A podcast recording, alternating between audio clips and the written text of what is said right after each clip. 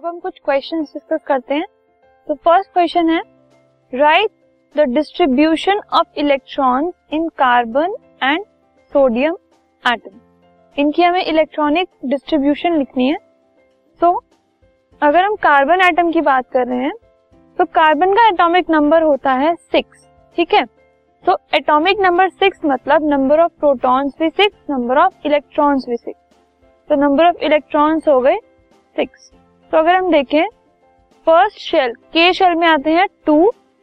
और उसके बाद एल शेल में कितने बच गए? फोर तो टू प्लस फोर सिक्स तो this is the electronic distribution of carbon now sodium sodium का एटॉमिक नंबर होता है इलेवन और उसमें इलेवन इलेक्ट्रॉन्स होते हैं. तो के शेल में आएँगे टू क्योंकि मैक्सिमम कैपेसिटी के शेल की होती है टू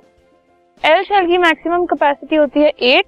तो एट प्लस टू टेन बच गया एट नेक्स्ट एम शेल में आ गया one so this is the electronic configuration of sodium atom two plus eight ten plus one eleven this podcast is brought you by Hub Hopper Shiksha Abhiyan अगर आपको ये podcast पसंद आया तो please like share और subscribe करें और video classes के लिए शिक्षा अभियान के यूट्यूब चैनल पर जाएँ।